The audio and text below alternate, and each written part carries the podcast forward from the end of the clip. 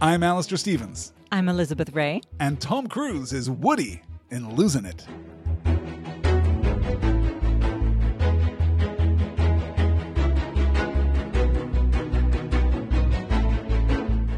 All art is necessarily a product of its time and its place. It is a product of its society. It is a product of the topology of its cultural landscape. This is true of all art.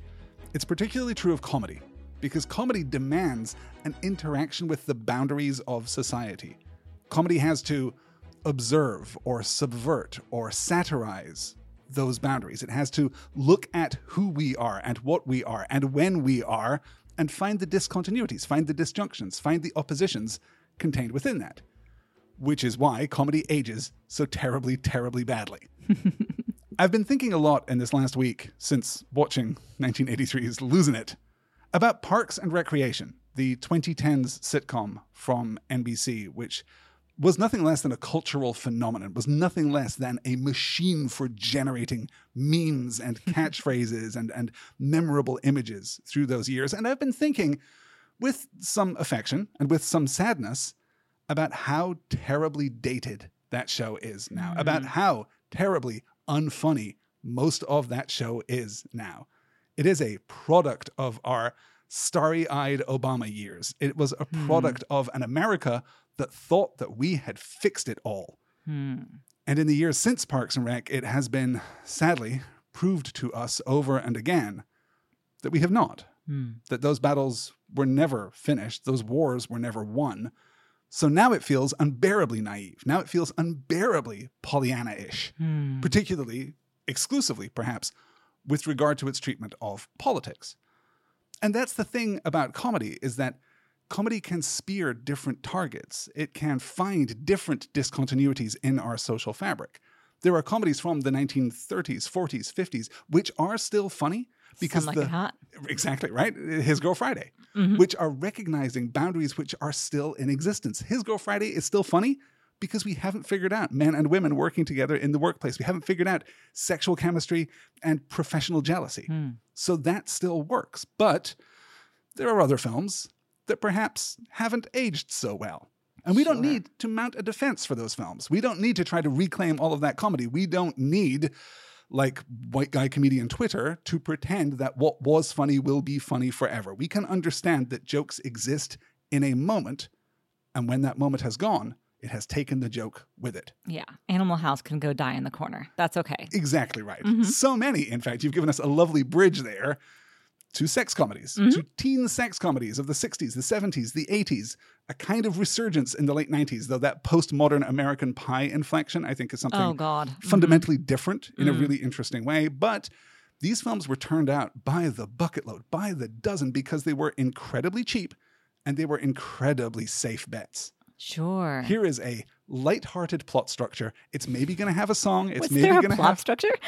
to these films in general, or are you thinking of one specific example? One specific example, but these films in general, I feel like tend to be pretty pretty low on plot. Pretty low on plot, but a really elemental structure. It's Mm. Yeah. it's boy meets girl, boy loses girl. There's a big misunderstanding. We reconvene in the end. There's maybe it's a the musical last number. party of gradu- after Exactly graduation, right. or and, yes, and take that simplicity, take that elementalism, take that narrative force, and add the possibility of breasts.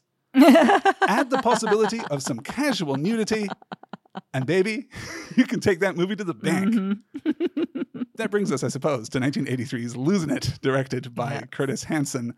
Elizabeth, I'm not going to ask you for a uh, poised, considered opinion on this film just yet. I'm saving that for the end. Sure. But can you give us, in just a word or two, your raw reaction to sitting through this one hour and 40 minute film? this stinks. It's a I did ask for a word or bad two. movie. It's just not good. Yeah, I. It's funny because a lot of times you say, "Well, of course this wasn't so good, but," or "Of course that wasn't so good, but." But I don't think there's a but here. There are several buts here. Oh, We get a locker room scene early on. oh, that's right. We did get a little bit of boy butt early on. Mm-hmm. That's good. I expected a little bit more of that. This movie was not sexy. I thought that it might have some sexiness to the sex comedy, but I- there really wasn't. Think that teen sex comedies have maybe never been sexy? Uh, It's possible that what is hmm. sexy and titillating for that audience is just not I suppose sufficient right. or sophisticated. Yeah. for an adult audience. No, Although I have to say, even when I was a kid, I didn't really like teen sex comedies. Yeah. When I wanted that like titillation, when I wanted that outrageous, I was lucky. I came of age in the late 1980s and into the early 1990s, so I had you know erotic thrillers. oh yeah. I didn't have to go to- Beach blanket bingo or whatever. I got to go to Basic Sure. Instinct and Sharon Stone, which explains a lot about how I turned out now that I think about it.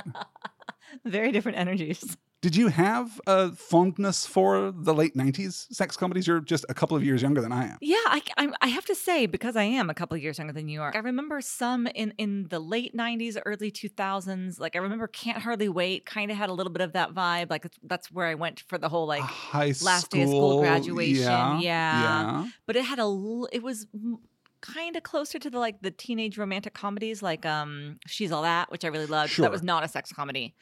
But I think Can't Hardly Wait might qualify. There is a little bit of overlap there. Can't Hardly Yeah. Wait was 98, so that's the same year Okay. as There's Something About Mary. It's around the same time as Which American. Pie, but it's around, we're kind of moving into like gross See, out comedies. And that's the thing, yeah, is I think that I was young enough that my parents still had sufficient control over what I did and did not watch that I missed a lot of those because that would have put me in about like eighth grade.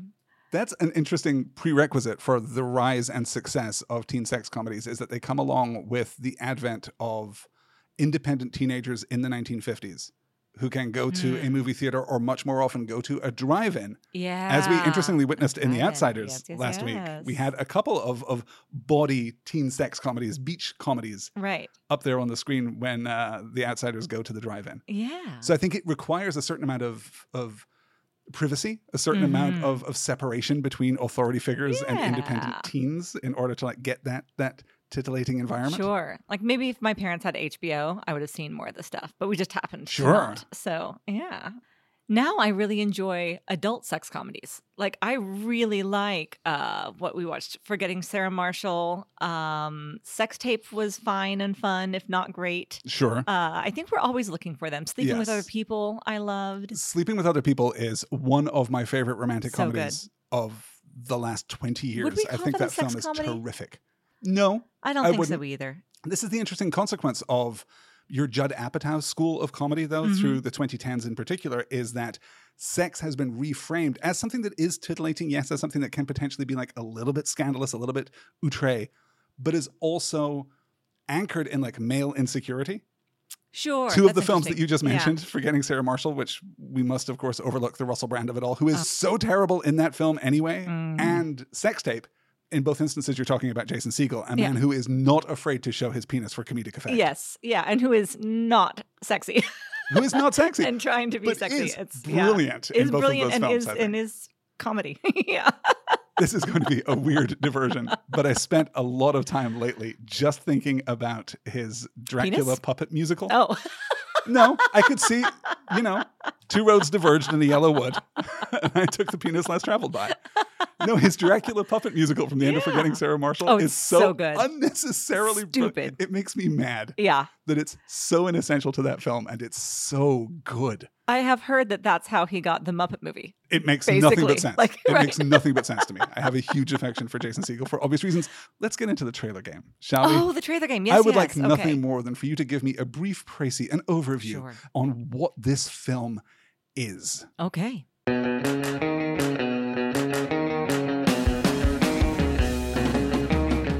The year is 1950 something. Or maybe it's 1960 something. Who can tell? Everyone's dressed in cardigans, though, and the boys' buttons go all the way up. Woody's pretty girlfriend just won't give it up. So he and his friends have to steal money, take the hot 57 Bel Air, and travel all the way to Tijuana for the ladies. And by the ladies, I do mean the ones you have to pay for. We have Woody, Tom Cruise, Dave, Jerry Lewis, Spider. Looks like he could be one of those Armie Hammer looking guys. And Wendell the Wimp, who's a kid I've seen in many things. Also, Pedro Pascal looking guy as the cop from Mexico. And of course, everyone's favorite Shelley Long, the sexiest girl that ever sexed, coming down to take Tom Cruise's virginity. This summer, we're losing. Amazing. Thanks. Amazing. Thanks. Possibly too good. Jerry Lewis in the sense that he too wants to be Frank Sinatra, yes. Yes. Complete with awful hat, which we can be very Awful. pleased ended up in a trash can right at the end of the film. Oh my God. In our very necessary epilogue. Look, we're all having fun here. Well, Mm-hmm. at least we're having fun. I have no idea how the listeners are feeling right now. Let's lay our cards on this table. This film is not good. It is Oh, no. not, I think, without merit. It is, in some ways, kind of charming. It has some Ooh. good things about Okay. it, but those good things are anchored by a lot of very, very, very bad things. Yeah. It is. It has a great car. It has a great That car. 57 Bel Air is hot. I'm gonna say I think it has a couple great performances. I think Tom Cruise is delightful in this Tom film. Cruise I is think pretty Shelley goddamn Long delightful. is terrific. I think their whole plot, I'm there for it. I love it. I don't yeah. love it. I do like it. I don't it. love it. I do Maybe like it's it. only in contrast to everything else that is going on. Yeah. Yeah. I think anytime they are sincere together, they're lovely, really Mhm. adorable. But Shelley Long playing for comedy is just so ridiculous to me. that is not your favorite energy. It It's is true. not. No, when she's like in the fountain and stuff, like when she, the more she's hamming it up for the camera, the more I just feel like covering my face with my hands. You know, I can see that. it's a lot. Yeah. yeah. But I do think that Tom Cruise is darling. Before we get to the cast Yeah. in depth, let's talk a little about the director of this film because wow, what a story. Curtis Hanson is a working writer and director who gets his start in 1970 working on an adaptation of H. B. H.P. Lovecraft's story, The Dunwich Horror, which is one of my favorite Lovecrafts. He directs a handful of films kind of on the periphery of success, including losing it through the 1980s. But in the 1990s, his fortunes begin to turn. First, he directs in 1990 the infamous movie Bad Influence, starring Rob Lowe and James Spader, both beloved of this parish in the Cool, sense that they have appeared in previous Tom Cruise films. And I liked them. This is the film that they're in pre production for when Rob Lowe's infamous sex tape breaks. I'm going to break your brain by telling you Mhm. I did not know that Rob Lowe had a sex tape. this is before sex tapes were both ubiquitous and widely accepted, Oh. particularly because this is Rob Lowe in a threesome with two young ladies, one of whom it turned out was a very young lady, Uh oh. Namely a 16 year old. Oh, that is bad. But It he was how old? he would have been coming on to 30. Yes. Oh, that's really Yes. bad. It- I wish I didn't know. It did huge damage to his career. It should. He really did. Uh, Unexpectedly, perhaps, for the year 1990, he really did take a hit Oh, and had to do a lot of legwork to kind of restore his public persona. Yeah. This is also while he is battling alcoholism and drug addiction at the same time, That as part I knew. so many of the Brat Pack did. Did. Yeah. But that's the story of that film: is that basically Bad Influence is recognized as a sleazy, ugly little little noir thriller Yeah. that did not get its recognition because mm. the Rob Lowe of it all yeah. overshadowed what was happening. In 1992, though, Curtis gets another swing at bat, and this time it works. This time his career takes off because he directs The Hand That Rocks the Cradle, I've heard of that. Rebecca De Mornay. as we love a Rebecca sexy, De Mornay. sexy as a femme fatale. Pretty sexy femme fatale. Yeah. That's yeah. what you want Rebecca De Mornay to Yes. do. And The Hand That Rocks the Cradle is the distillation of that. It is really, I'll have to watch this it. is all the De Mornay that you need. Is that also like a wee bit spooky?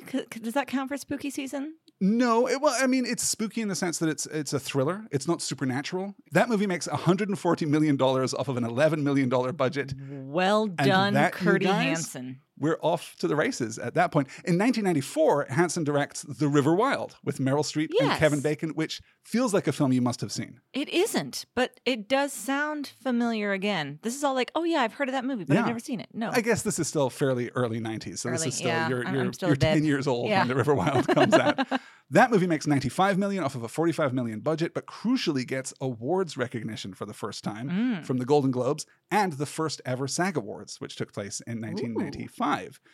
Then, in 1997, Hanson adapts and directs a film that I know you have seen an adaptation of a grimy, nasty little noir inflected James Ellroy novel called LA Confidential. Whoa, I love LA Confidential. Okay. Okay. Same guy, That's impossible. isn't it? wow. Okay. This is the absolute peak Huh. of Hanson's career. He is nominated for Best Director at the Yeah. Academy Awards and wins alongside his co writer Brian Helgeland for Best Adapted Screenplay.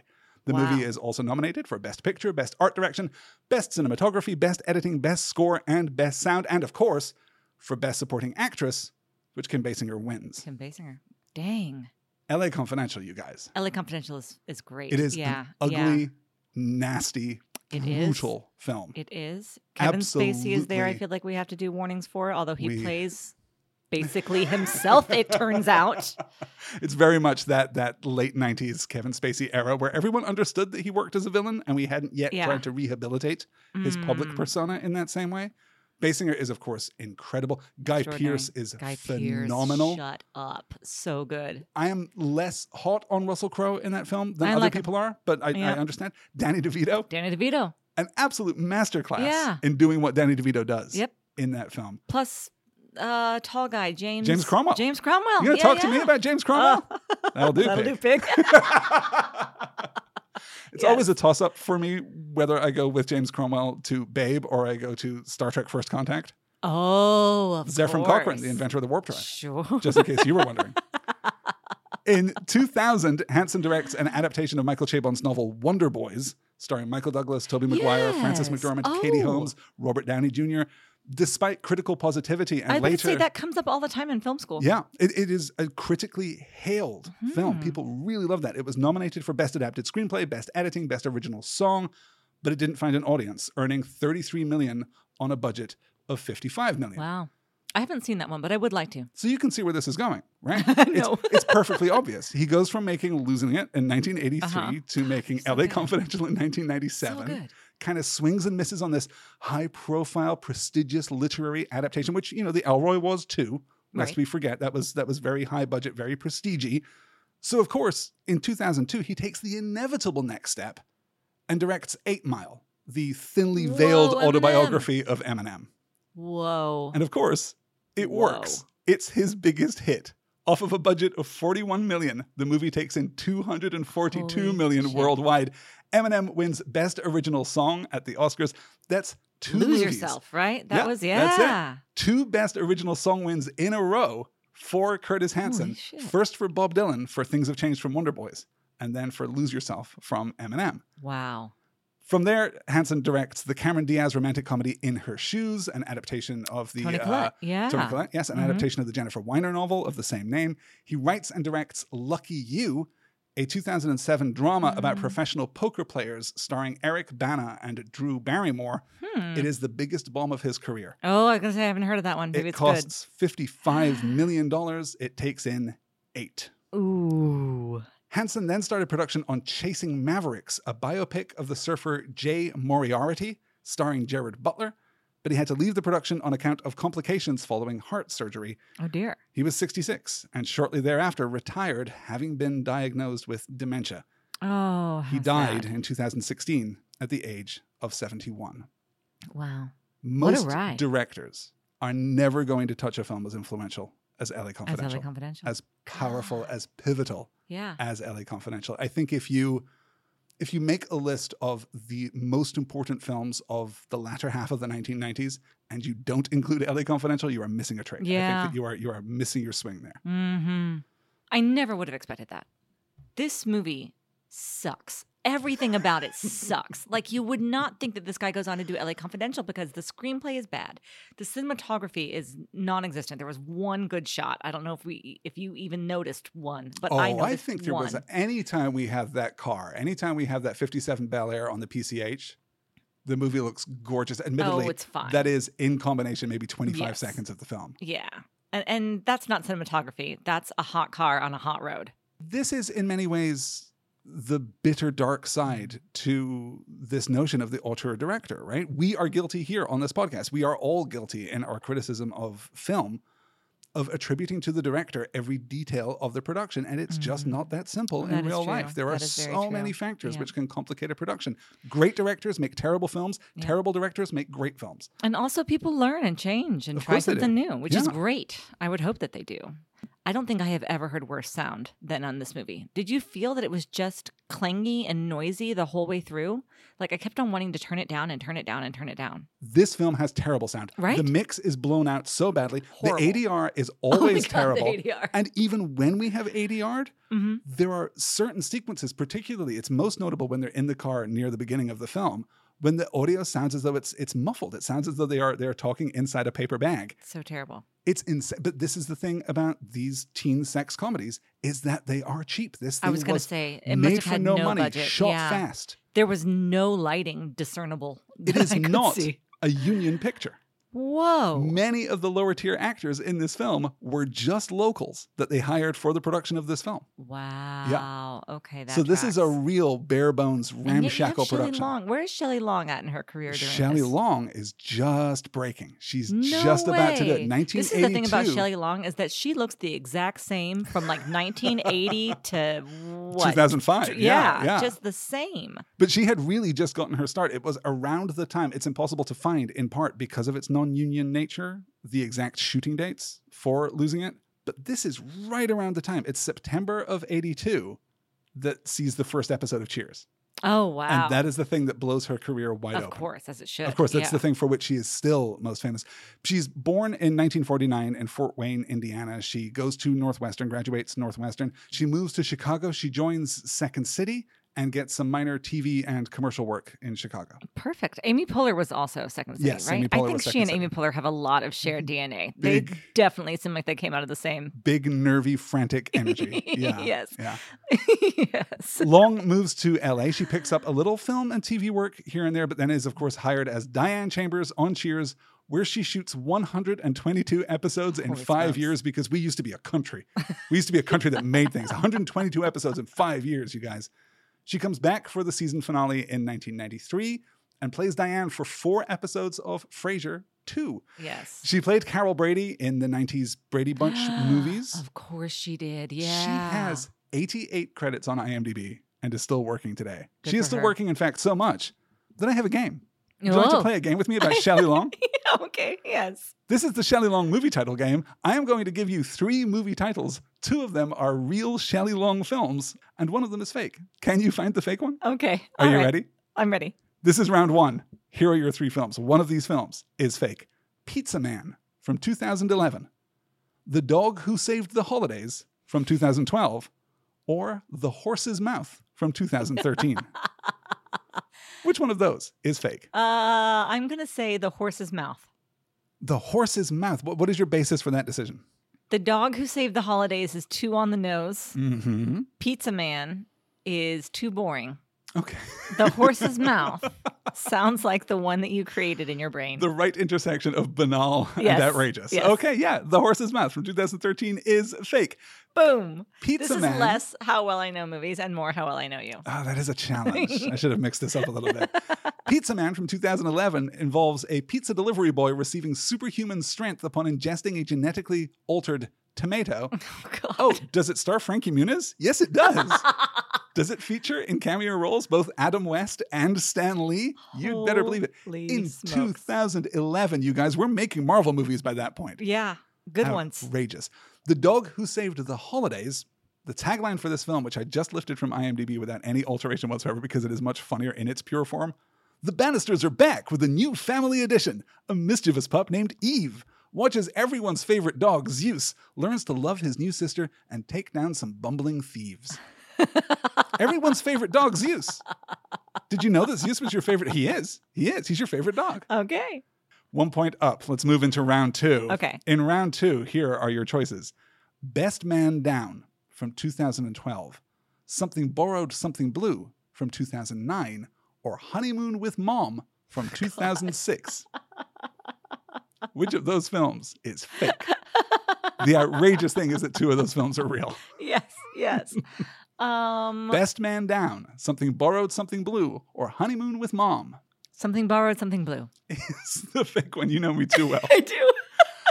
Best man down. A newlywed couple cancels their honeymoon and returns to the snowy Midwest to make the funeral arrangements for their best man who died unexpectedly after their ceremony, That's amazing. starring Justin Long, which tracks, honestly, in 2012. yes, that makes sure. sense. Uh-huh. Honeymoon with mom. When she's dumped at the altar, a young woman takes her mother on her intended honeymoon to a remote resort. Sure. Let's go. Sounds like bonding, doesn't it? Yeah. okay, you're two for two. This is great. We only have two more rounds left to go. Are you Okay, ready? I'm Here we go. Vanished Without a Trace, 1999.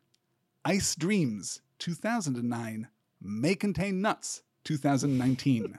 Vanished Without a Trace, Ice Dreams, or may contain nuts. Oh God. Okay. Um. um. Ice dreams. Ice Dreams? Ice Dreams, you're suggesting is the fake one? Yes. Oh no, that's the story where 14 years after a tragic accident, former Olympian figure skater Amy Clayton agrees to coach a young student. She heals her trauma. She teaches the kid how to Okay. skate. It's it's heartwarming. May contain nuts was the obviously fake answer. Nuts. I thought it was too fake sounding. Vanished without a trace. Again, I copied this per IMDb Yeah. without alteration because in this instance, good God. Quote A woman simply refuses to accept the kidnapping of her 13 year old daughter and relentlessly pursues the villain's capture. Wow. What a That Karen. does not sound like a Shelley Just Long movie. simply refusing to accept the kidnapping of your 13 year old daughter. Okay, two to one. Can you close it out here Okay, in round four? Here we are. The way Mama used to make in 2005, Falling in Love with the Girl Next Door from 2006, or Strawberry Summer from 2012. oh God. The way Mama used to make, Falling in Love with the Girl Next Door, or Strawberry Summer.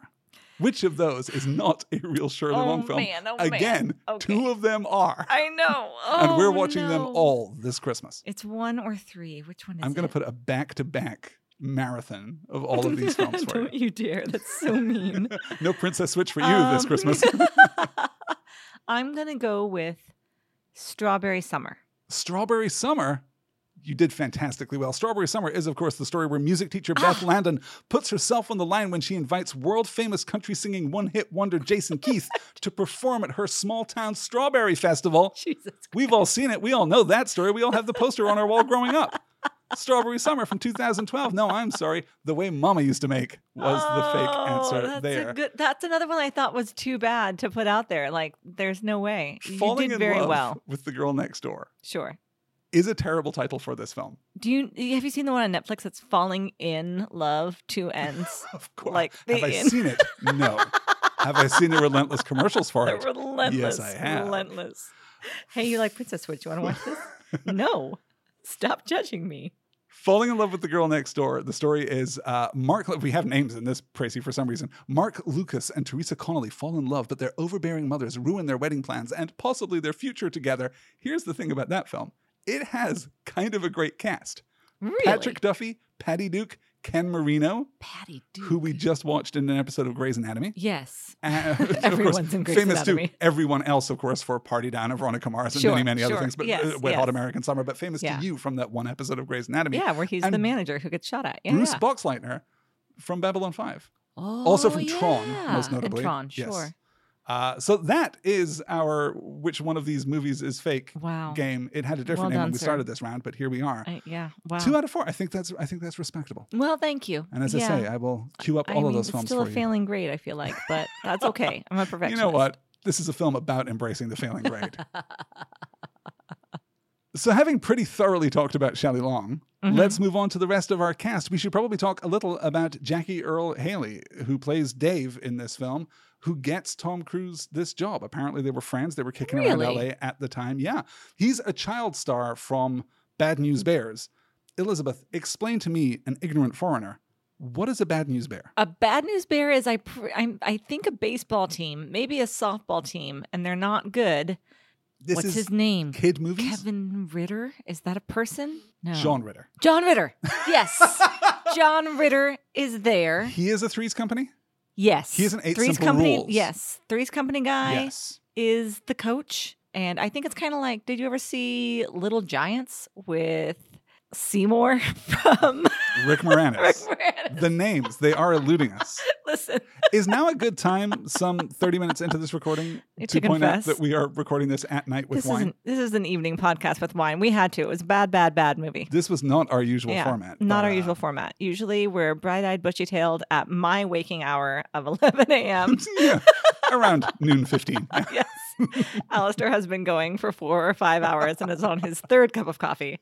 Uh, and now, yeah, I'm, I'm I'm coming off of a night at work behind the bar, and we're sipping a little wine, talking about sex comedies. Why not? Maybe a slightly different vibe today, That's what I'm hoping for. right? So Jackie Earle Haley begins as a child actor and then takes this interesting turn into playing uh, twisted monsters and anti-heroes. He is Rorschach in Zack Snyder's Watchmen film. He Oh. is in Tim Burton's Dark Shadows. He's an excellent villain in the short-lived but awesome Amazon adaptation of The Tick, starring Peter Oh, Serafinowicz. He plays the Terror in The Tick. He's Okay. great in that. Do I always, always unfailingly get his name confused with Haley Joel Osment? Yes, I do. Ooh, sure. Very different people, Very. very different actors for sure, Mm. but an interesting presence nonetheless. I see what he is going for in this film. It's and Jerry he is going for it as hard as he possibly can. Yeah. It is out of step with the rest of the film. Yeah. And it is pretty definitively my least favorite thing about Oh, this movie. Awful. Yeah. I feel like also he gets more screen time than Tom Cruise. Is that just because he's so odious that every minute feels like two minutes? No, I think it's because he's the impediment, right? He's he's the obstacle. He's the complicating factor. The story of Tom Mm. Cruise, the story of not Tom Cruise, the story of Woody. Woody goes to Tijuana and has a lovely, respectful time, and then comes home safe and sound. Okay. That's not a movie. No. We need someone to cause trouble and and say the phrase Spanish fly about 38 times. We'll get into that in just a few minutes. John Stockwell plays Spider. The same year as losing it, Stockwell appears in John Carpenter's adaptation of Stephen King's Christine. In Oh, that's cool. 1986, he will appear alongside Cruise again, this time in Top Gun. Oh shit, he's in Top Gun. Who is He's he? in Top Gun. He's Cougar in Top Gun. okay. Yeah. Well, I look forward to that. All he right. continues to act through the 90s into the early 2000s, where he pivots to directing mostly action movies starring former MMA fighters or professional wrestlers. Sure. He does Okay. a couple of like WWE branded films. He Mm. works with Dave Bautista at one point. He's Okay. he's kind of found a niche for himself in action movies in the 2000s. John P. Navin plays Wendell. He bounces around TV through the 1980s. His last credit is in 1993. He is most famous, though, for appearing in the aforementioned first episode of Cheers. He is, in fact, No the first guest to come to the bar in Cheers, Really? asking Sam for a beer off of a fake ID, sure. which we can only speculate is how he met Shelley Long. Either they met on the set of Cheers and then accidentally worked on this film together, or vice versa. I have no idea. that episode airs September 30th, 1982, and was presumably shot the week before because that's how network television was in the 1980s. That, though, is not where we know John P. Navin Jr. yeah. What do I know him from? You know I him definitely know him. You know him from playing Derek in Taps. You know him from being the I Don't Want to Die kid. he was kid. the I don't want to die He's kid. the I Don't Want to Die kid. He was so Taps. heartbreaking. And now he's back. Oh my god, as Wendell the Wimp. Being that is just a so shitty little capitalist. He wow. Weird turn. Interesting. So that's our core cast. It's an interesting dynamic, I think, that's established very early on. It's curious that at this point, we, we are about next week to watch Risky Business. Which I'm looking forward to. And that I've is going to it. establish Tom Cruise's cool for the next decade. Yeah, he still hasn't going been cool yet. Well, no. And that I think is is it takes a leap of imagination to get him there. uh, no, Steve Randall's not cool. Steve not cool. Randall's troubling. yes, Steve you're Randall's right. He's not distressing. Cool. Yeah, that kid you're needs, right. You're you right. You're right. Yeah. Interventionary care. Yes. Yeah, exactly. Okay. But that is the film that establishes his cool. It's so interesting to see him here cast in this very straight laced, odd shucks. yeah, Like, I was gonna say doing- conservative, but not conservative like politics. No. Conservative like I button my polo shirt all the way to the neck. Yeah. He is embodying, you know, American youth here, Mhm. but he's not doing it with that dose of rebellious no. cool. In fact, he's got this jacket in the movie that I associate with dads.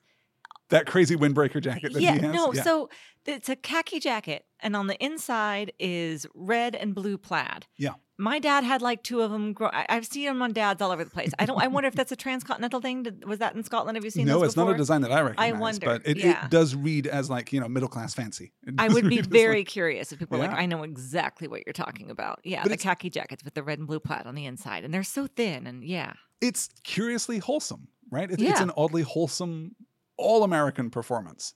It's going to be interesting watching him in Risky Business, which shares, of course, so much DNA with this film because it's about a young man losing his virginity. It's about Oh, sex I didn't know workers. It's about yeah. It's okay. it's weird that these two films are back to back, except of course they weren't back to back because Risky Business was shot the preceding year. This is the middle film because we're taking wide theatrical releases in Tom Cruise's amazing 1983.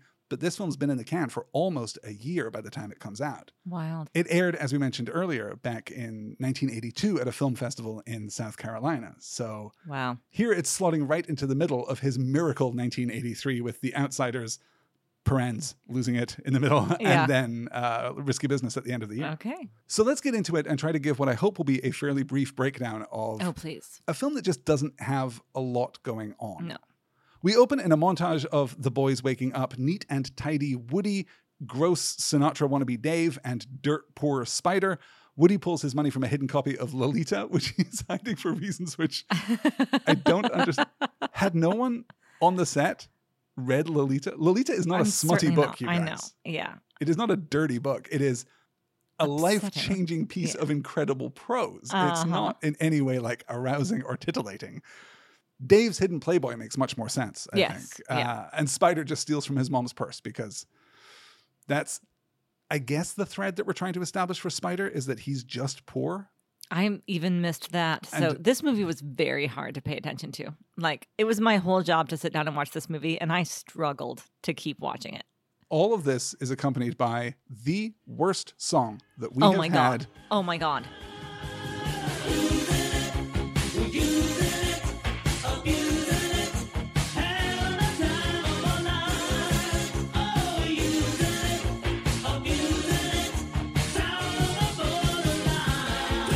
And we just talked about how We bad just talked about Stay Stay Gold. Gold was. Yep. It was awful. But this losing it song is just knife to the ears. It's real, real bad. We yeah. get it in its entirety here at the open of the film, Oh. and again at the Oh. close of the film over the Oh. credits. It's Yeah. so terrible. At school, the fourth of these three musketeers reveals that he can't go with them, but Dave gets the money anyway from his capitalist brother Wendell on the condition that Wendell goes with them. We learn kind of organically through all of this that they are crossing the border, they are going to Tijuana, they are going to lose their virginities. Yes. Slash by fireworks. But Slash by really, fireworks for Wendell. Really, Yeah. it's about the virginities. Except for Spider, who wants to see a donkey show. Yes. Spider wants to say. I thought that Donkey Show might mean something that I didn't I know. think it means exactly what you suspected it means. Okay. You. See, that I find so interesting hmm because obviously I didn't grow up here. I didn't grow up with stories of Tijuana. We didn't grow up in California, either one of us. Yeah. So we didn't grow say, up with I'm stories of pretty Tijuana. far from that. Yeah. And yet, For me to get to the border, I have to go through all of Texas, all the way right, down, and that's, not worth like anyone's time. no, really. that's Yeah. that's a long ass drive. that's like twelve hours. the stories of Tijuana have only arrived to me kind of mediated through the popular culture. The Sure. stories of drunken Border excess. town, yeah. right? Of it being a place where Americans go to unleash their id, uh, to just completely Yeah. throw off the shackles of society. The notion of the donkey show being this awful kind of almost parodic in its excess Yeah. symptom of American depravity and decline, right? Mhm. The idea that that you would cross the border in order to witness this thing which is untenable by the standards of your shared society.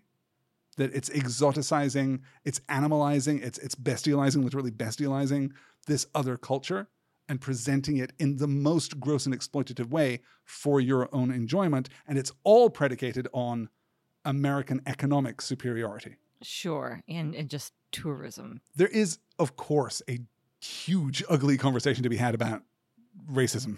Oh God. film. Yeah. It's yeah. not that we're not wanting to talk about it, you guys. It's just that we're trying to save it until closer to the end when we have more evidence that we can deploy in Ah. the in the prosecution of this film. Woody gets in trouble with his girlfriend, as you mentioned, Of course. because she just doesn't understand why he can't wait. And that's a great question Yeah. because he doesn't seem very enthusiastic about the whole thing. It is never clear to me why Woody goes to Tijuana in the first place. Yeah. He doesn't seem to have any personal motivation. He No. doesn't have It's Any kind of unclear why any of them are friends, though. Well, too. also that Yeah. yes. There's no actual connection or affection between any of, any of them. but this is the paper thin plot that carries us through the Yeah. average teen sex comedy. It just is because it is. It is Yes. so that we can set up this this string of pearls plot where it's just incident after incident after incident hmm with the thinnest of threads connecting all of them. After some illuminating schoolyard conversation about sexual health, courtesy of Dave, Spider gets in a fight outside the school and is given detention. So clearly that means that he can't go, and it was great being introduced to his character. But oh, no, wait, he's just going to go, He's just going to go anyway. I guess. Sure. He's Sure. going to run across the football field, pursued Oh, by yeah. everyone, and, And, then, we get another fence flip. flip over the fence. It's impressive. Swayze style. It is impressive. You yeah. can't argue that. We just saw Darry do that in The Outsiders. And much more move. importantly, we've introduced the main character of this film, a 1957 Chevrolet Bel Air. She's so pretty. This car is gorgeous. Beautiful car. This car. is unstoppable. Beautiful. It is literally the only thing about Dave's character that makes sense is that Yeah. he is so invested in this gorgeous car. Beautiful car. Ah. Yeah, yeah. With the fins. Ah, 57 Chevy Bel Air. That's it's it. nice. At a nearby convenience store, the boys take advantage of a public fight between the owners to shoplift snacks because they're just good Just protagonists. kids. Yeah, just, getting you really want to support combos these and kids. Snowballs. Yeah. Kathy storms out, pursued by her husband, and after driving the store's truck into the side of the building, she climbs into the car with the boys, declaring, And she climbs on Tom Cruise's lap, and it's sure flipping does. adorable. That was actually really "This cute. is what I'm saying: is that Shelley Long and Tom Cruise Yeah. kind of work mostly in Kind this. of. Again, of. grading on the hardest of curves here. Mm. But they kind of work. I think she's genuinely terrific. I don't find her nervy energy as off putting as you do. Oh, okay. I find her to be quite engaging and comedic. It- It's Mhm. not my favorite thing in the world, Sure. but, but I still think she's she's pretty self possessed. It's theatrical in a really interesting way too.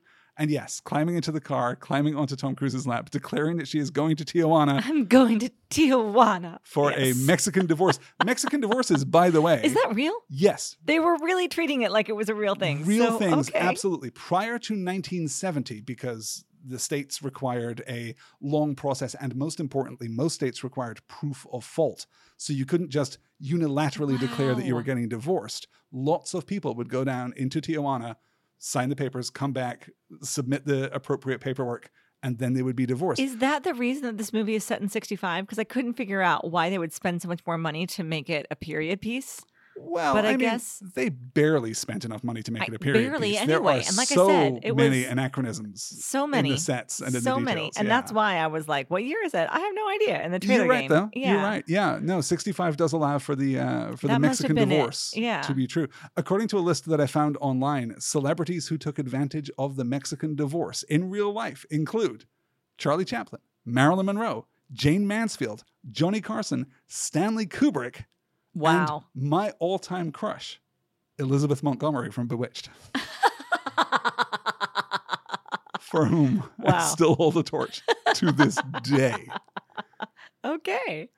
On the road, Kathy realizes that the boys stole from her store, but she doesn't care. In line at the border, we establish one of the runners that will preoccupy the film, as we've already mentioned the existence of Spanish fly, a Oh. rumored legendary aphrodisiac, which does not exist. No. Which, well, I mean, kind of exists in as much as things that are called Spanish fly are used in herbal medicine and folk remedy all around the world, actually. But there is no singular legendary panty dropping aphrodisiac known as Spanish fly. The grossness of this, It's gross. again, we'll have more opportunity to talk about it as we move forward. The boys drop off Kathy at the divorce attorney, but they are then tailed by a cop and pulled over. He checks out the car. He warns them that their brake light is out. Spider tries to bribe him, which nearly goes very badly. The cop gives him a warning and then goes on his way. I like this actor a great He's deal, so great. particularly in this scene. No, I completely agree. I, I said in the trailer game that he reminded me of Pedro Pascal, Yeah. and he really does. Yeah, he's he great. then turns into such a gross caricature of a character by the time Oh, we get to the end of the oh, film. Yeah, but everybody has at that point. But in this moment, I'm thinking, oh, wait, no, this is a film about idiot Americans who are going into Mexico and they're about to be shown what's what. There did seem to be a little bit of that. I, I did feel like there were moments where there, there was certainly yeah. a lot of, oh, these Americans are idiots, but they just keep giving us money because they're dumb. This But- is the problem about this film. It is Yeah. also the film's great redemption, I think, as much as this film has a redemption. This is a film about extremely stupid racists made by some pretty stupid racists. Yeah, yeah. This is but not film- as racist as the racist that they're writing about. Exactly. So then they come out looking. So they think that they're woke. okay. No. This is a film about gross, gross misogynists Yes. written by some guys who are kind of misogynistic. Yeah. And you know, that's the double standard at the heart of this film. It's it is condemning these idiot boys. Yeah. Woody accepted. It is condemning these idiot boys. It is condemning Wendell for his gross capitalist exploitation of these Mexican people and the Mexican economy. It is absolutely condemning him. But not enough, and not Yeah. with enough intelligence to realize that they themselves are falling into the same trap. They are themselves exploiting these characters as depicted. This wasn't, of right. course, shot in Mexico. This was shot on the American side of the border. So, you know, make of that depiction Right. what you will. In exactly the same way as Dave is there to grossly exploit the women and and again some of the the economic interactions of this Mexican town Mm-hmm. while the movie is also being kind of rankly misogynistic, while it's it's Yeah. being extremely negative about sex work, while it's parading these women as though they are objects to be gawked at in just the grossest, shallowest way. Although I would say that the the women and the sex workers came out a lot cleaner than the pimps. The pimps looked gross Yeah. all the way through, Yeah. whereas the women looked like they were at work. You know what I mean? So I, I, I found that to be not nearly as shockingly bad as I expected it to be, frankly. sure. No, and I think that that's fair. I think that there is something to that because We even get a hooker with a heart of gold. wow, God, which is just kind of a gross stereotype. That's It's- exactly what I'm talking no, about, right? yeah. We're not going to respect these No. sex workers as people, but we are going to do the best possible version of a hooker Of trope. the trope. Yeah. Yeah. Precisely. it is, you know, grading on a curve. It is just Definitely. digging yourself out of the ditch. I will say that this film does have, in certain moments, a wonderful way with dialogue. There are certain lines Oh, in this film. so? I do, not often, but there are uh, occasionally lines in this film that are gorgeously composed. We're about to get one when Kathy goes to complete the divorce paperwork and the attorney advises her to return home immediately and says, quote, your emotions are too delicate at this moment for this uncouth place. And that's such it's such a lovely line and it's Hmm. such a lovely delivery and it's so genuinely good. It's so Hmm. genuinely like wise and generous and it's not racialized, it's not ethnicized, it's not, you know, some old Mexican guy giving wisdom because he's an old Mexican guy and we're kind of Yeah. glamorizing the other, you know? He's not giving sagacity because he is not like us. Yeah. I mean, It's, it's, just a guy still- who's seen this. It's just a professional who's like, I've seen this before. It does read misogynistic, though, and patriarchal. It's certainly patriarchal. Yeah, no, absolutely. But I believe that it's at least patriarchal with a good intent and much more than that. I'm not even arguing in defense of, you know, the substance of the line as much as. I'm mm-hmm. arguing in defense of the the writing of that line. In Sure. fact, we're going to circle back around to that in just a moment because the boys walk downtown when they're called to from a balcony. They take into sights. Woody is kind of adorably abashed through this whole thing, which is really lovely. The locals are selling cherry bombs and fake watches and switchblades and of course women Check off Switchblade, though. They had they gave that Switchblade so much screen time and such a shot where it was like right in the foreground. Yeah. And you had Woody looking horrified behind it. I was I wrote down check off Switchblade, and I was ready for it to come back, Yeah, and it does not come back. just like we were expecting the knife and the outsiders to come back. It doesn't come back. it doesn't come back. I'm waiting for the Tom Cruise movie where a knife comes back. It's going to happen. I don't remember him being in Crocodile Dundee, but he might be in it, and we'll have to check to make sure. now that's a knife. The boys slip Sure. into a a strip club. I'm just breezing right So past sorry. it right Thanks. now. Thanks. And this is another one of these lines. This is the guy outside. This turns into a bit of a runner. This turns into a repeated joke. The guy Mm-hmm. outside the strip club who ha- says, You have my word as a gentleman. We have the filthiest, juiciest girls in Tijuana. Yes. You have my word as a gentleman. Yes. is such a great line. Yeah. The specificity of filthiest, juiciest, Yeah. and then you have my word as a gentleman. Yeah. No, you're right. That was good. Ah. And and we get we come back to that too when Kathy comes. We do. Yeah. It's the Mhm. quietest place in Tijuana. You have my word as a gentleman. there are moments in that which remind me of a, of a vastly superior film, Robert Zemeckis' Romancing the Stone. There's Oh, something sure. about Shelley Long being out of her depth in Tijuana Mm-hmm. that reminds me of Joan Wilder out of her depth in, in Romancing the Stone. Sure. Inside the strip club, the boys are joined in a booth by three women and are led upstairs for a classic bait and switch. Yep. They are disappointed that these women aren't as hot as the ones downstairs, which is just gross. Yeah, it, it, it is gross, but also it's again just not as bad as I thought it was going to be. Like as soon as we went up there, I thought for sure it was going to be like bad fake teeth and just the worst. oh, that it was going to be even more exaggerated than it is. Yes, Yes. yes. And not only was it not, but every all the women up there just looked bored, Yeah. which Yeah. I appreciated. You know what I mean? Which is, I think, one of these moments where the film is kind of challenging itself. It's kind of my underlying thesis is that Mhm. this film is bad in every way that it is trivially and observably bad. Mm-hmm. but that maybe under the surface it is at least trying to do something. Maybe, maybe. It's funny. Dave calls her the blonde, although it's such an Yes. ashy blonde that looks like a gray wig, right? Yes. Yes, but with the big tits is canonically the, the this this uh th- th- this woman I believe that's how she's listed on the upstairs. IMDb. Yes, I'm yes. sure it is. Yes, but she's great. She just keeps on trying to charge him more, and he keeps on trying to like negotiate with her, which is so gross. It's so terrible. And the camera obviously understands that this Oh, is terrible. absolutely. The camera understands. Absolutely understands. When 100%. Spider takes the other woman back to the room and then leaves to go and get his condom and then return because God knows we're just going to spend 15 minutes Yeah. having doors opening and close in this building. He finally returns and said, I forgot my rubber. And she said, Did you remember your dick? Yeah.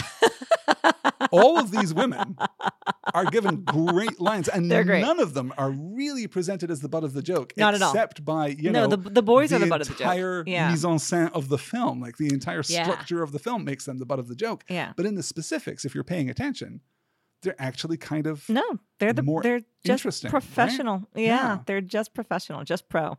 Yeah, uh, Dave has this whole thing about how big his cock is, so therefore he should have to. It Oh, should be less. Lord. And so she was like, "Oh, for that big a cock, I charge more." Jumping from ten dollars to like, "Oh, fifteen. I can't wait to do this. I swear I'm going to make you come." And she's like, five more dollars, and I come.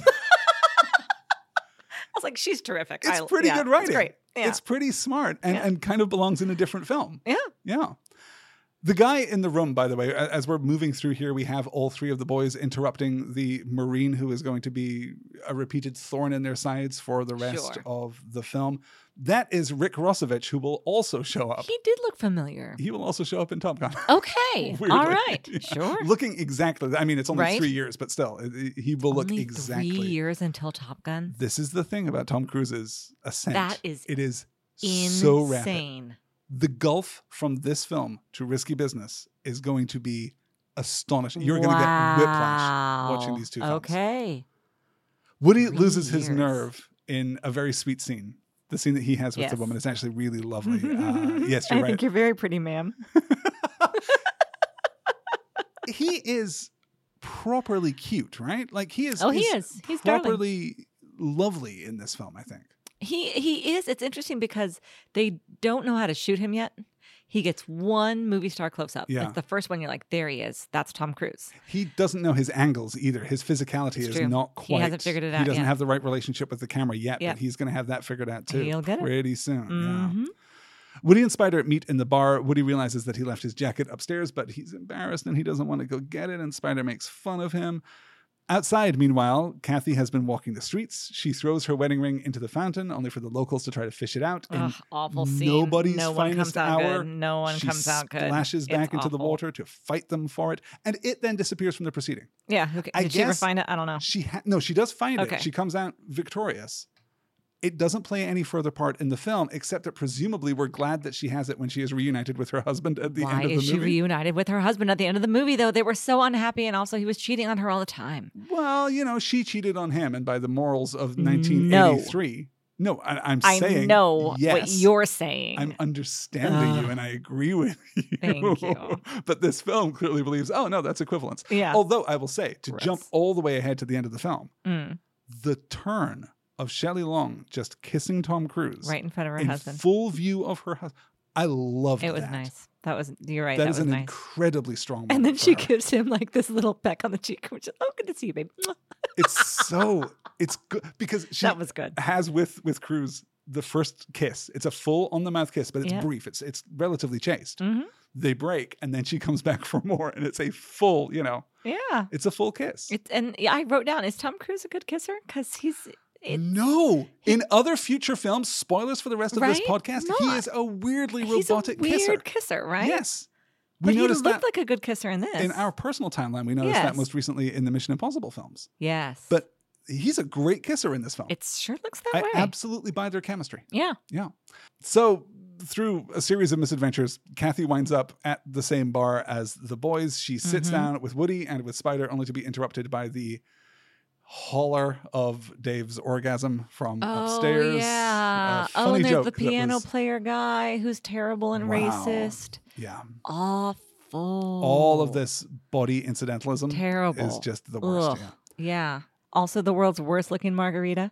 She orders a margarita. I know that I'm a bartender and I'm sensitive to these things, but she orders a margarita. The guy says, Yeah, of course. And then turns on a blender. A blender that is already full. A blender that's already full of everything but ice. He does not add ice. He just blends it. He pours it into a coupe and hands it to her. It's weird and frothy. She pretends to enjoy it. I don't know, y'all. People don't know what drinks are, I guess. It's fine. this is a big problem I have as a filmmaker and as a film watcher who is also a bartender is once you start watching drinks on TV, you're just like thrown out of it. And Don't do movies it. in general. Yeah, Like yeah. why is the wine hot magenta in every film? Why, or in TV shows, especially in films, usually the wine is a little bit better. But look at ice cubes, weird Mhm. fake ice cubes, or no ice at all, and drinks that obviously should have ice. It's all terrible. The famous- continuity, I understand. The famous empty Starbucks coffee cups. Empty, That clearly empty have coffee no cups, weight at empty all. coffee cups. Oh, it's awful. So terrible. So Spider tries to hit on Kathy, and she's great, ugh. and he's the worst. He's the worst. And he baits Woody into a fight. I want to talk about Spider. Let, us kind of disentangle Spider's awful, awful narrative. Like, Dave is obviously the worst character, he is Yeah. the most contemptible character. Yeah. Spider has the worst storyline in this film. And Yes, and I would say he's a worse figure out- character, even. yeah what what is it what what is this kid's deal he comes from a poor background he's stealing he, we see that from his bedroom where he's clearly sharing the room with at least one brother he steals money from his mom's purse for the road trip to Tijuana in Mhm. the first place. He is clearly like big man on campus. He's the cool guy at school. He's the one who was going to Mexico not to lose his virginity, but because, you know, a little variety is good. Yeah. He is preoccupied by the notion of the donkey show. He is violent. He separates himself from his friends and goes off into the night. He winds up in violent altercation, eventually gets thrown into prison, where he winds up in more violent altercation. He is released because of the work of Shelley Long and Tom Cruise. Yeah. He is saved by the ma- uh, machinations of his friends and doesn't at any point like redeem himself except for finally at the border crossing A little bit. Yeah. is just is just sleazy enough that he gets the guard to impound their car yeah. what is this story I, I, I don't know. I, I I think that you ought not to go looking. I think that no one is working very hard in this story. well would that it were so simple elizabeth but you know my condition I know. have to try I know, and figure I out know, these and you can. I have try, but and- I'm just here to tell you, I don't think there's any there there. Well, except that Spider maybe falls into a different genre of film, that he maybe falls into something that is more of a cautionary tale, right? We also get, around the time that we're getting teen sex comedies, we also get these stories about teenagers who go off the rails and are, caught up in violence and in aggression and in crime. And then there's blood and parents weeping at the end. And it's Mhm. supposed to instill a kind of moral rectitude in the teenage population is that what Spider is? Is he just is he an escapee from another film, from another kind of film that is about the dangers of this kind of nonsense? I like that as a working theory. I don't think that the screenplay thought hard about anything. I know that that's not a satisfying answer, especially for someone who so wants to figure everything out, which I love and respect about you so much. but I'm telling you, sometimes things are just bad, and the people who I write them I understand. Yeah. don't care. No, I, I and I do get that. It's just that it seems so intentional. And so you know what it is? It's that it's so out of step with the rest of the film. That's Had interesting because I felt that Dave was the one that was out of step. I felt that Dave was the one who was in such a weird farce. but that's the sex comedy, right? That is the, the, Yeah, like the farcical elements, the the rebounding from incident to incident, the Mm-hmm. gathering of momentum. It doesn't completely work in a traditional fashion in this Yeah. film because we've what is the what is the the the tripartite construction for bifurcated? We have trifurcated. We have trifurcated this storyline. That feels satisfying. I'm pretty sure it's not right, but it feels good at this point in the proceedings I like we it. trifurcate to this storyline and we're clearly doing the good-hearted version with I think you mean fornicate. That's what they're doing. sorry you're absolutely right yes we did not go down to tijuana to trifurcate i will rein this in we will return to the joys of this plot wendell meanwhile is trying to buy an armory's Wendell, who I had completely forgotten about. And Sure. then suddenly he comes back up again. I was like, oh, yeah, they brought the kid. He's going to buy fireworks. trying to buy an armory's worth of explosives, Yeah. uh, calling out the guy for selling fake watches. It's so weird but it is also so little brother in a 1980s sitcom. Yes. It is like Yeah. it I feels think it's a good like performance, too. Family like him? ties or feels yeah. yeah, no, I think this kid is actually He's good. really cute and does a great job with it. Yeah. He meets up again with Dave, who has decided that the only way that he can become worse is by buying the legendary Spanish fly Oh yeah. in order to, you know, drug women and have non consensual sex with them. Exactly. There's a scene. Oh no, it's super consensual now because they just want it so Oh, bad. it's just the it's just It's the and I know, but this is I understand that the film understands that the this film is the worst, that but yes, it's still the worst. it's still the worst. Yeah, You the don't film get a pass understand. for yeah. self awareness. You cannot Mhm. just point at your terrible deeds and say, "Oh yeah, I knew I was doing that," Mm. and expect. Well, Wendell calls him out on being terrible, and then of course the girl that he drugs, the brother comes. Exactly right, that- That's about where we are, right? I'm Well, sorry, I'm skipping ahead. we have me. first the yeah. scene in the pharmacy where the pharmacist pulls the shotgun on him, which is at least you know a little gratifying. Mhm, We then have the extended sequence with the cab driver who is promising him again in a in a pickup of a runner that's already been established, the best Spanish fly in town. It's grim stuff. It but then we have the grimmest thing in the entire film, which is Tom Cruise and Shelley Long sitting on an overlook over this little tented area where it's some kind of open air bar. It's some kind Mm-hmm. Yeah, of something. It's some kind of awesome place. Yeah, no, all of that is fantastic. They're drinking She's teaching him. tequila. Yeah, she is. How does she teach him to drink tequila? backwards. She Backwards. teaches him wrong. She absolutely She teaches does. him wrong. She says lime, Lime, drink, tequila, salt. salt. And that's not how it goes, folks. I'm What? here to train you in the right ways. It is salt, tequila, lime. Everyone knows this, including Shelley Long, apparently, who, after doing all of this, shakes her head and bites the lime because that's what you do last.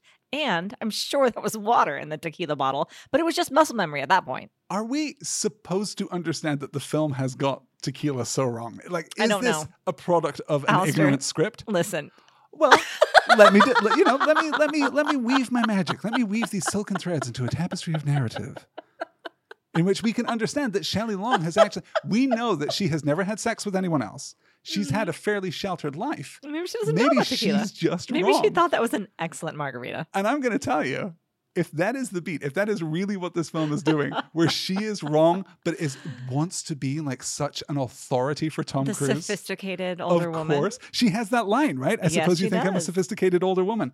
I'm not. I'm not. Maybe. Okay. You know what? Maybe. Excise this scene from this film Uh huh. and make people watch it, and they will want to see the rest of this film. It is yes, just the scene. it's this just so scene is charming. lovely. No, the scene is lovely. I agree. At the seedy bar, Spider gets in a fight with the Marine from the brothel, starting a brawl. The cop from before shows up, Chekhov's cop here, firing his weapon into the air. At this point, by the way, I still really like this guy. Yes. At this point, he immediately identifies that Spider is the one that is causing Yep, trouble. he immediately. immediately handcuffs him. He immediately arrests him. I'm in it for this guy. I'm waiting for some great reversal in our expectation of this narrative. Dave, meanwhile, tries to drug the young woman, and while waiting for the Spanish fly to take effect, accidentally confesses his crime to the girl's brother. He is then dragged away for an unnecessary sequence in a junkyard. In the jail, Spider is bullied by a local tough who then beats the hell out of him, which is just confirming this implicit urban mythic narrative about like Tijuana and about Tijuana Sure, jails in particular jails, and about how brutal they are, you know, and and again, the depiction of quote unquote Mexico in this film is abhorrent. Yes, I agree. I just had a completely separate thought. If you will go with me for a second, I absolutely will. what if the alternative movie for losing it was another movie in which 50s boys go to Mexico and go to a Mexican jail? What if it's all the pretty horses? That's not fun, but it's so beautiful. It's such a good movie. I have already this month watched The Outsiders at your long and gentle insistence. Mm. Now you want me to watch All the Pretty Horses, your other favorite thing of all time? It's one of my gentle and favorites. loving It's one, insistence. and we could watch. We we could we could read the book too. We could. I'm just saying. you know, I'm not against in, uh, by any means watching All the Pretty Horses. It's Mm-hmm. been on our list for forever. it is one of my favorite instances of adaptation. Sure. to try to adapt Cormac McCarthy is, I think, a special and interesting challenge. And the way in which, hold with me for a second, Billy Bob Thornton is the director. Interesting. But the ways in which he does it, I find really fascinating and, and actually satisfying. I'm absolutely open to the possibility of watching All the Pretty Horses. I Mhm. would like, you know, academically, uh, you know, to, to kind of fulfill the the taxonomic requirement of this film and Uh-huh. find a good teen sex comedy. But Yes. honestly, I'm not sure that there is, Is a there good one? teen sex comedy. Yeah. just I'm open to true. suggestions and listeners, if you would like to take part in this process, we are talking about a poll for the bonus episode in November where we will present for your vote four candidates. If you would like to cast your vote, if you would like to tell us which movie Mhm. we absolutely have to watch, head on over to the Patreon, patreon.com slash last star pod. Woody and Kathy at this point, having seen Spider's arrest, or at least having seen him pass by in the police car, go to talk to the cop, who tells them that Spider could be in prison for years, quote, because he pissed me off. And that was when I put my head in my hands. because we're not doing a good story about a virtuous police officer in Tijuana. No. We're doing the tired, Yeah. exhausted old story It's true. about It's how true. bribable the Mexican police are. Yeah. Yeah. The Marines from the bar, meanwhile, descend on Spider in the jail and begin to beat him up again, only for the aforementioned local tough, this guy who, Sure. who takes control of the jail cell to defend Spider and beat them up in return. Dave, meanwhile, is suspended by a hook in the junkyard. The Yeah. girl's brother threatens That's to what you do when course. someone slips your sister drugs. You take them Hey. to the junkyard and you completely attach fair. their belt to a winch Yes. and you hoist them into the air. And then, through the judicious application of a blowtorch, Yeah. threaten to castrate them. Yes. I do like the threaten to castrate. That that one's obvious. Like that For is Dave what you specifically, do. you Yeah. no, that- I mean doubly for, virtuous? You know, somebody slips drugs to your sister because they want to, you know, take advantage Sure, of her. Like yeah. that's threatened castration is what you do. The silliness is high. It's way, way up there. It's hovering. It's over hovering them. 20 feet in the air, suspended by its belt with a blowtorch beneath it. It was a higher order of, of physicality Yes. than I had expected from a film who, that honestly has struggled to communicate any physicality at all. Like the fight scenes are so flat and Yeah. so just basically theatrically choreographed that now suddenly we have a full on stunt and now we're going to have a car chase. yes, with Wendell driving. It's like Curtis Hanson believed that he had far less money for this film than he Mhm. actually had and then had to spend it all in like the last three days. yeah. Wendell does, as you mentioned, manage to escape and steal the guy's car. He rescues Dave and they smash through the fence. They all meet back at Dave's car, which this whole time has been receiving a brand new upholstery. Yeah. Is that what it what do they call it? A tuck and roll? A tuck and roll. Yes, this is a Okay. new leather upholstery, which looks gorgeous. Beautiful. I have completely lost patience with the subplot because of how many times we go back to this joke about them stuffing the seats with horse with manure. horse shit. Who cares? Yeah. It's I don't know. just the worst, flattest, nothingest kind of joke. Yes. The only time that that works for me, by the way, in this film, which loves telling jokes and then circling back to them again and again and again, Mhm. is when Dave originally tells the story about the guy who gives his girlfriend Spanish fly yes. to try and arouse her, Uh huh. leaves her in the car, comes back and finds her on the gear shift dead. Right. Tom Cruise, Woody, anticipates the punchline to that Right. joke. To which Dave responds very smoothly. I will say, "Oh, you knew that guy," which is that's a classic setup. That's a good joke. Good. When we later are in the cab searching for the place to buy Spanish fly in Tijuana, Mhm. the cab driver tells him exactly the same joke Yes. as an As a- urban myth, as- as, as a right. real story. Mhm. Yes. I like that. There is, there is, I will fight it. There is some good writing in this script. Okay. Okay. It's so hard to find, but so You know precious what? when you find it. I love how you find the good in everything. I really do. God knows I am trying. when Dave and Wendell arrive back at their car, however, they learn that Woody has promised to deliver it to the cop in exchange for Spider's release Wow. from jail. We've Uh-huh. just given him the biggest bribe possible. And what we took to be a really nice scene at the beginning was just presaging this mm. typical Mexican corruption. You know how these Mexican Awful. cops are. It's just it's so tawdry. yeah. It's so unrewarding, particularly when we're standing right next to the guy who has done the upholstery job, the tuck and roll job Yeah. on the car, who seems like such a nice guy who is just living his life taking money from American idiots as they come into town.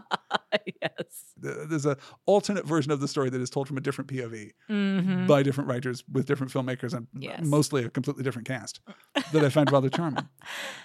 Have you seen Y tu mamá también? I haven't. No, that is on my big, like, worthy, worthy Oscars list. That's another interesting one to put side by side with this one. Like, what's an actual good movie, but it's like 16, 17 year old boys. Mm. I believe, if I recall correctly, that they're also road tripping to get laid. Oh, really? I think so. They certainly end, end up getting laid. Spoilers. So, but it's very sexualized. Like, Interesting. yeah, I remember. uh Well, I won't spoil it for you. Okay. Yeah, yeah, it's Yeah, interesting. that might make it on our list. It, it, it should maybe make the list. Perhaps I we'll think see. this is going to be your choice. You're going to have to choose between several of your darlings to compose it's a real this Sophie's vote choice here for our Yeah, patrons at the end of this month. Okay. Dave refuses to give up the car and anyway in, in a bewildering series of twists and turns things deteriorate so fast that we end up assaulting the cop blowing up his car with fireworks and fleeing from tijuana chased by the guys from the junkyard the marines who have been released from prison and the cop there's a chase it's a chase Yes. there's a chase But also doesn't matter because the cop can just break out of handcuffs. First, he breaks the dining table into smithereens, and then magically has broken out of the handcuffs as well. oh we must note too that But then he gets in the car to drive away and just decides to keep the bag of blowing up fireworks next to him instead of throwing it out the window. and know, at this point, I just don't know what anything as long is as you or what it avert means your anymore. eyes from mexican firecrackers you'll be fine it's not a Ah. problem at all Terrible. It really is indicative of how far this movie goes off the rails that by this point even with our low expectations even with our defeated spirits Yes. we are still disappointed by the end of this film yes. amidst all of this shelley long manages to see her husband going into a bar Yes. because he's also in tijuana and apparently she takes from that that he has mm. gone to tijuana to blow off some steam She's not thrilled about it. She doesn't believe for a second that he's looking for her, which spoilers he is, or at least that's what he That's says what when he comes back to Yeah. the border. Mhm. Yes. At the border, Spider tries the reverse psychology on the border guards. Hey, just so you know, if you find anything in this car, I'm not with these guys. that is a great line. it is, It is a great solution to this puzzle. yes. It is a really nice bit of character work. Yeah. Yeah. It- it- it's a belated high point, but Yep. there we go. It's true.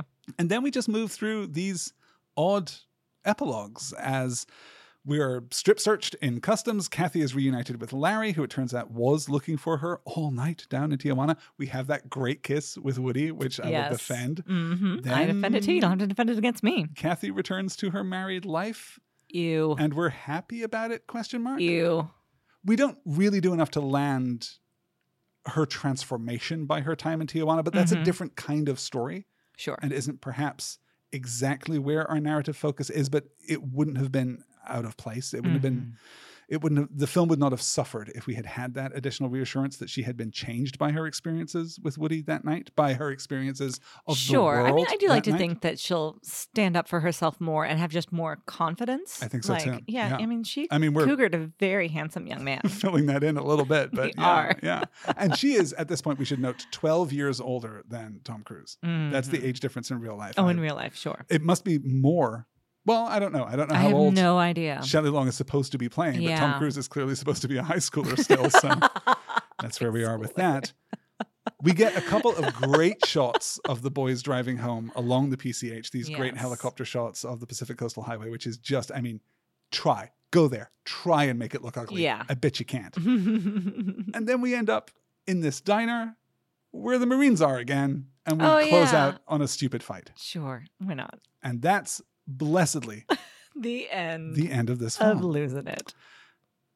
So, Elizabeth, do you have any closing thoughts? It is racist. It is Yeah. misogynistic. It is rankly disrespectful to sex workers. It is rankly disrespectful to almost everyone in this film. Basically, in everyone. fact. Yeah. It celebrates while seeking to decry the American cultural and economic domination of not just Mexico, but But border particularly these towns. border Yeah. towns which Mhm. exist in this this liminal state between their native countries you know it Mhm. is a place that exists in order to be exploited we give voice to that in the film which is insanely Yeah. frustrating Yeah. that the film recognizes that that is what we are doing. It's what happens in real life. It's what the film is seeking to depict, but it is also crucially what the film is doing. Yeah. And the production team seems blind to that final irony. We are doing exactly the thing that we are setting out to criticize or to satirize, or at least to use as a background for silly hijinks. And I'm not comfortable with that kind of lack of self awareness, that mm-hmm. kind of self deception, that active self deception. Mm-hmm. Well, the good news is, I can't imagine any modern person watching this movie on purpose. No, and we did send out on our social media platforms a stern Don't. warning saying, hey, don't worry about it. Don't. You guys, we've got this for you. if this breakdown sounds like it might be a film that you want to watch, I might just take the time to edit a couple of the Shelley Long Tom Cruise scenes and put them up on YouTube. This is what I think that we should Yeah. do for these weird ones. Yeah, for endless love, for this, is just have on the website just a couple of like this the the scenes that were stand out for us. We thought this is the reason why you watch this movie. Otherwise, don't watch this movie. Well, it wouldn't be a Last Star in Hollywood podcast if I hadn't just accidentally given myself another six hours of work to do. But I will undertake this task willingly for you, the Last Star in Hollywood audience. We have to obey a certain formality now, and I do Hmm. find this a little tricky. We have to put this movie on the big list. We have to put this movie on the list of every Tom you Cruise find this movie. tricky? I do. Why? This film is reprehensible, Uh huh. but it is imperfectly reprehensible, and it is elevated in odd moments. There's nothing in Endless Love that is as sweet or as good or as true or as genuine as Woody and Kathy's relationship. Relationship, quote unquote, as their scenes together. Oh in this film. Oh, no, I don't think so. I think that first act of endless love I'm- had some really sweet, lovely things happening. I'm going to be completely transparent. I uh. think this goes last on the list. oh, Like, My gut is this goes dead last on the list and will dead, probably stay dead there until the end of it time. must stay there forever. I can't imagine if there is another movie that comes in six months from now and kicks this one up to two. I'm maybe gonna cry You're about it. suspicious Like, of collateral? You think I- that collateral is going to be? I have no idea. I can't imagine. I can't imagine. This is what this is a movie that I would have absolutely turned off and stopped watching if I didn't have to. At the same time, Endless Love has a bad heart. Endless Love Endless Love does have that hard. ends in a way that is not at all okay. Yes. In a way that, while losing it, is No. probably a worse movie. Worst movie though, and that's for me. It's the it's a list of, of of films of movies. Like that's why we gave Outsiders a pass over Taps, right? I do think that's fair. Actually, you're Yeah. right. We're, we're seeing a real symmetry there. And again, my Yeah. gut instinct is dead last on the list. I just want to run the question. I just want to, you know, Yeah. put This everything on the table so that we can be sure that th- it, this rigorous and scientific academic Right. process in which we're engaged can be published one day. You know, we, we really need to, to check our sources here. Absolutely. Dead Uh, last on the dead list. Last. Dead, last. on dead the list. last. There she Losing goes. it. You lost it. That is it. Thank you guys so much for listening through, you know, all of this. Thank you so much for heading over to patreon.com slash laststarpod for pledging your support. Thank you in advance for heading over to iTunes, to Google Podcasts, to wherever you listen to podcasts and leaving a thumbs up, a five-star rating, a friendly review, whatever you are inclined to give us in the wake of this discussion. Maybe think about last week's show. Maybe think about Last- next week's yes, show. you know yeah, what? you know what? It only goes up from here. it really does because next week we're going to be talking about Cruise's fifth movie, his second starring role, his third movie to be released wide in 1983, and the movie that resurrected Ray-Bans as a brand. Here we go. We're going to be talking about Paul Brickman's teen comedy Risky Business. It is streaming on Paramount Plus. It's available to buy, to rent from the usual places. We hope you watch this one. Honestly, do watch this one. It's pretty good. I haven't seen it before and I'm really excited. I cannot wait to watch it with you. It's going to be such a blast. Guys, thank you so much for listening. We'll talk to you next week. Thanks.